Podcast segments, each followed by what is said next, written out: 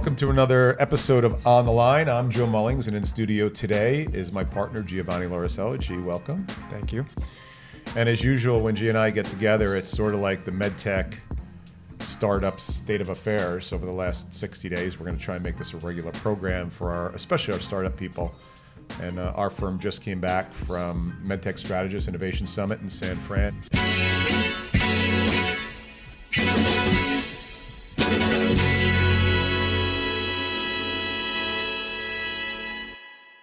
Gee, you're just fresh off of I C I. Explain to our audience what I C I is. I C I is in Tel Aviv, mm-hmm. and all the way in Israel, mm-hmm. and in the startup nation. So to the point of state of affairs, it's quite fantastic to finalize the year in startup nation. And being there, it's really focused in the cardiovascular industry. There are some offshoots, but Chaim Lotan, who has been running the show for the past, well, for a long time, but at least for the focus of the past few years, has really had a large, a large digital presence, or I should say a digital health presence, mm-hmm. focus the innovation on that. But in general, fantastic cardiovascular, vascular technologies being present there. You mentioned when you got back that there seemed to be a lot more discipline to the show this year than it had previous years. And, that, and that's not a knock on it. It's just that it seems like it's maturing more, right? Great word. It's maturing. Yeah. The years that we've been present there, um, it's always been fascinating to be there. We've always had a reason to be there. Um, visiting clients outside of the show, being at the show, learning about how the show is progressing with the K O Ls that are being present, the companies that are attending. However, it's become more global over mm-hmm. the years as opposed to regional as it was, right? So I remember I was there two years ago, I think, with you, and we got a chance to present. Um, It felt a little more regional, European in nature, and then you could start to see the China presence too. Correct. How was it this year, by the way? Any China? Because that's a big, that's a big partnership, China and Israel. It's even bigger. Is it? So Yuval Benor did a great job yeah. of presenting on that. Yeah. But there was actual full rooms dedicated to the topic of Chinese medical device innovation, supplemented by the Israeli relationship with China, to the point where it was Chinese K O Ls, Chinese investors, Chinese companies, mm. just there, yeah. talking about the state of affairs of what's happening in China, where it's going. Yeah. Scary, but awesome. Yeah, yeah. And, and, and it makes sense because historically our friends in Israel have been fantastic startup nation at, at ideation and getting things out of the can.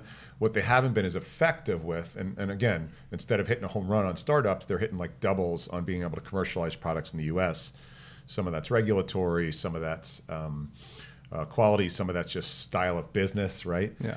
Uh, I think China is a very interesting model for them to take their ideation because China is really good at scaling. Correct. And they are really controlling their market. The government, so to speak, is controlling the business in that market. Yes. Versus our government controls the regulatory process. And I had a fascinating conversation while I was there, and someone explained it to me very cogently where we knew in the globe, knew about China and their manufacturing presence, and it was really about price, mm-hmm. how they can undercut on price and just get there quicker. Historically. Historically. Right, right. We're right in a change right now where they are wanting to rebrand themselves, and they're recognizing it, and they're all about quality right now, and mm-hmm. they're developing and innovating with quality. So right. the actual presence of medical device startups being there right now, and also the insane amount of money and investment that's yeah. already there. Yeah. Couple that with the ability to get cl- quick clinical trials and quick clinical data on mass scales that Europe, U S can't even touch, mm-hmm. let alone Latin America. Yeah. It's it's inter- it's going to be interesting. Yeah, and what's interesting too is I know the last couple of years there was a choke point on China money. China was um, over the last year or two actually was um, choking down the amount of money that was leaving because too much too much of it was leaving to reinvest in um, medtech and biotech and life science outside of China. So they sort of slammed that shut, and now what they're doing is there's it, it's its own world, its own ecosystem now, um, redirecting back inside, and the government is supporting that. That's exactly what I was meaning as well, because to that point of shutting it out, they no longer have to dilute themselves and invest elsewhere just to make their money grow. Mm-hmm. They're keeping it within their own borders. Mm-hmm. So they're actually able to focus on quality rather than just robust manufacturing, undercutting on prices and having to export. They can actually have their own ecosystem. They have the people for the clinical data. Mm-hmm. They have the money now to innovate internally. Mm-hmm. It's interesting. Yeah, and um, there's, for those that know in the startup world might be familiar with this, is there was a lot of Chinese investment money that would come into the U S, and the U S liked it because it was not as dilutive um, outside of China, and people were just buying the rights for China and building up franchises within there. Mm. So you were getting your financing, um, but you were basically giving away the rights for China in order for that financing and giving the tech away. Right. Yeah. So again, we were, previous to I C I, we're at the MedTech Strategist Show. And again, startup centric. Uh, what I like about that show is the structure. We, we, um, we have a great partnership with MedTech Strategist. Uh, and again, it's startups who are looking to demo their tech. Um, the breakout sessions in between, usually the seven in a row um, presentations for a couple minutes, five minutes or ten minutes. And then you always have the luminaries or the V Cs or the strategics talking about financing strategies, et cetera. Um, what are your thoughts on that show, and how does that compare to something like I C I? I'll start with an example mm. that I personally found fascinating. So I love the MedTech Strategist Show, whether it's Dublin, San Francisco, wherever it may be. Um, but I love meeting people in person, right? So you know the lists of people that I meet, whether it's the V Cs or the structural heart startups or the startups in general, or mm-hmm. simply people who are just simply attending. Mm-hmm. There was, I had an opportunity of meeting somebody um, who was a product manager at one of the major corporates. And she was part of a program that came from one of the corporates. Her purpose of being there was for professional growth. And this was I C I? No, oh, this was MedTech, MedTech Strategist. Strategist. Okay. So I had met her, no agenda, simply networking, wanted to say hello. And I said, you know, so what brings you here? You know, you don't have a booth here. You're not selling anything. She's part of a program within one of the major corporates who put her there for professional growth. Mm-hmm. And I stopped and said, okay, so there's no immediate agenda for you being here, except for your company's investing in you mm-hmm. to interact with a multitude or various amounts of medical device professionals, from venture capital to innovation to regulatory, whatever it may be, just to get exposure. And she said, yeah. And I found that fascinating, because out of all the shows that we go to, in general, they're therapy specific. Yep. Ortho, ophthalmology, cardiovascular, whatever it may be.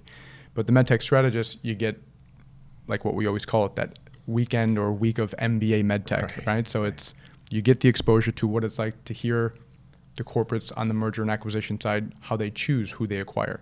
You get to hear the stories of what it was like to be that C E O of the startup that did get acquired, and the V Cs that they had to interact with, or the funding aspects of what they had to interact with in order to get to the point where they can be positioned to get acquired. So you hear all three sides of the story. Mm-hmm.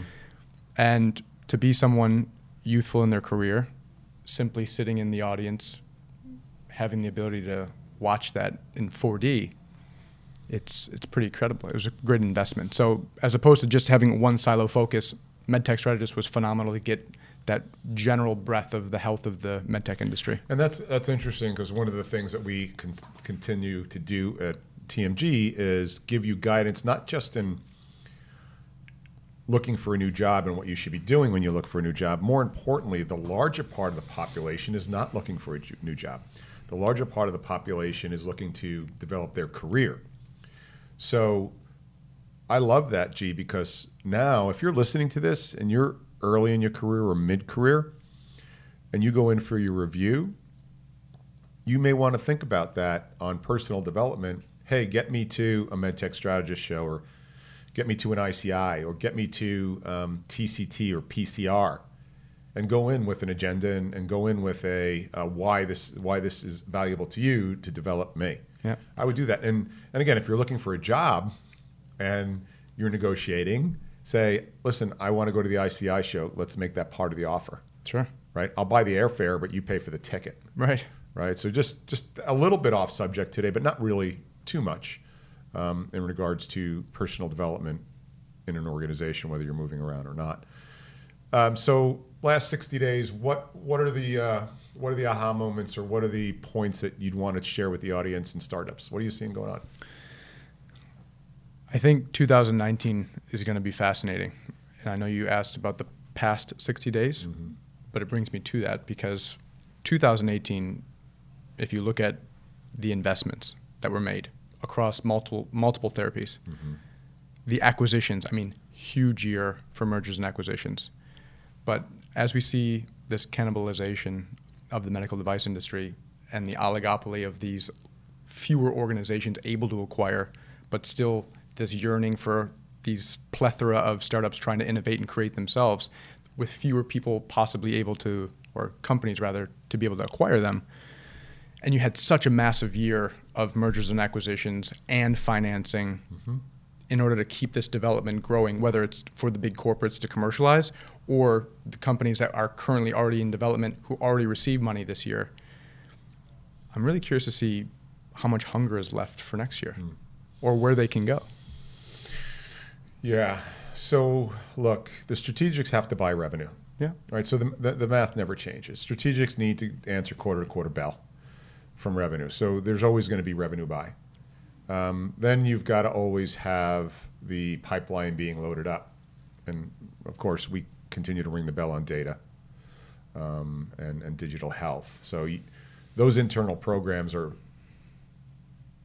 are existent in the large strategics, but they're not going to be meaningful, mm-hmm. right? They're placeholders. All of that tech, a majority of that tech, I should say, are going to come from external players. Yeah. And so that means the startup world is super hot there. Um, and then one of the things that I believe you're going to see this upcoming year is, for the first time, organizations are going to start to acquire technology that is not going to lead to revenue, nor is it going to be buying a finalized product that eventually could lead to revenue. They're going to be buying technologies that plug in as a component eventually to an end system. So you're going to see machine language businesses being bought, right? Or uh, virtual reality, or um, workflow integration, mm-hmm. um, or procedure planning. So you're going to start to see services bought, um, or technologies that don't have a product. Correct. But are technologies, and gosh, forever, uh, Facebook's done that, Apple's done that, Google's done that. Those those products don't grow because of all the internal engine. Mm-hmm. Those are all small acquisitions that bolt on an aggregate that end up providing an Apple iTunes. Right. And so I think nineteen is going to be the very first obvious year of that for people. And the V Cs are going to hop on it. They're going to be a little late um, because they're lemmings, and I don't mean that as an insult. They just f tend to follow each other. Mm-hmm. And if you look at their investments, they'll make an investment only if three other venture capital firms agree on an investment. Right. And then they figure, okay, that's our vetting process in case somebody's smarter than us. But those who do the early land grab will have a huge competitive advantage on startups. That's where I think that goes. Yeah. And then the other thing I saw, so I've been having a conversation with an organization located out of Denver, Colorado. Right now, I'll leave it unnamed. But over the last couple of years, you and I have sat at these shows and sat on these podiums ourselves and interacted with people. And the startups have been stuck in a really bad spot lately. So they'll get a tech, and let's just call it, let's call it a five ten K to start with. No, let's not even go on a heavy lift on a P M A. Let's go on a five ten K. And these companies will develop a product, get their F D A approval, get their five ten, and then strategics have no interest in buying approvals. They have interest in buying revenue and showing adoption and uptake. However, if you're a startup, you're going to have to put a sales force in place. And if you put a sales force in place, you got to go for another round, because you're not going to have the juice or the dry powder to pay seven sales reps who are used to making two to three hundred thousand a year plus their expenses to get out and see the docs to sell your product to show the uptake. Right. So you're between a rock and a hard place. Of course. And then if you want a three to four X on money, and you raise seventy million to put a sales force in place, you got to get out two hundred eighty million just to break even, right? Do the math. Right. So it's a really bad place. There's a company right now, and I think you're going to see this model. I've heard of it before, but this is the first one we're working closely with right now, that is going to be able to bring um, specific modality or specific therapy expertise in sales forces to be able to come in and put in a sales force in place without necessarily having to go for another round of financing, and are going to step in and become a core value to that startup company and being able to get that product in the hands of docs, and then provide metrics back to the strategics of this, how, this is how long it takes for us to put it in their hand. This is how long the sales cycle takes. These are the headwinds to the sales cycle. And going into the strategics with that data, with actual sales efforts in the field, I think is an answer to bridging five ten K products right now to market quicker and create a bigger threat for multiple acquirers. So I, I, I'm gonna go out on a limb and say two thousand nineteen, you're gonna see the start of that market pretty aggressively.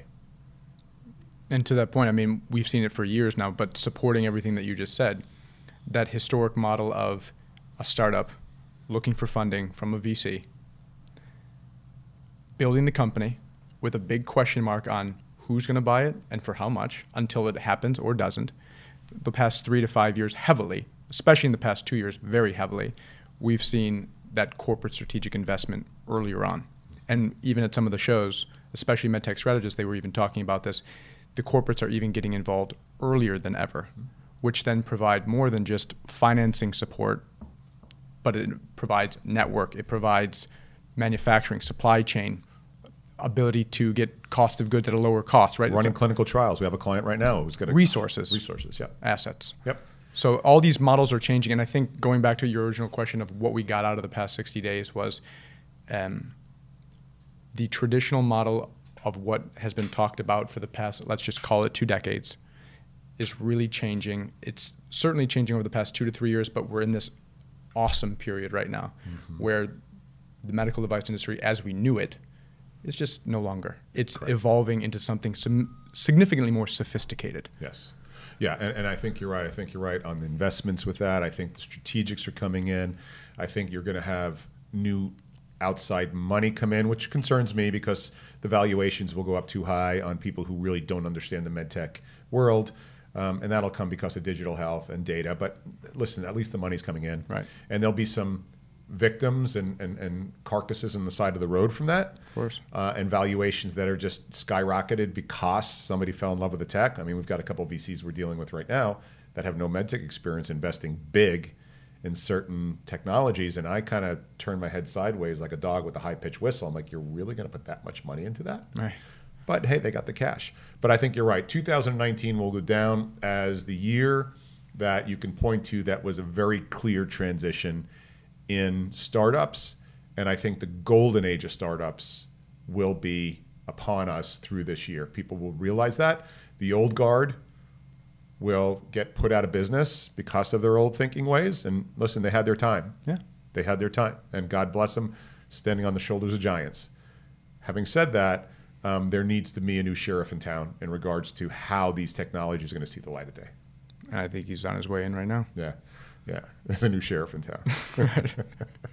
So um, again, this is our first of a formal number of series on state of affairs and medtech uh, startups, uh, I guess episode one. So I'm Joe Mullings with Giovanni Loricello. Thanks, G. Thank you. Yep, and uh, we are heading off. So I'll be at J P Morgan. Uh, you're going where next? I'll be at NAN's, the Neuromodulation Show in Las Vegas. Yep. Uh, and uh, so we'll look forward to speaking to you after those and giving you a little bit more heads up what's going on in startups. And take care, be well.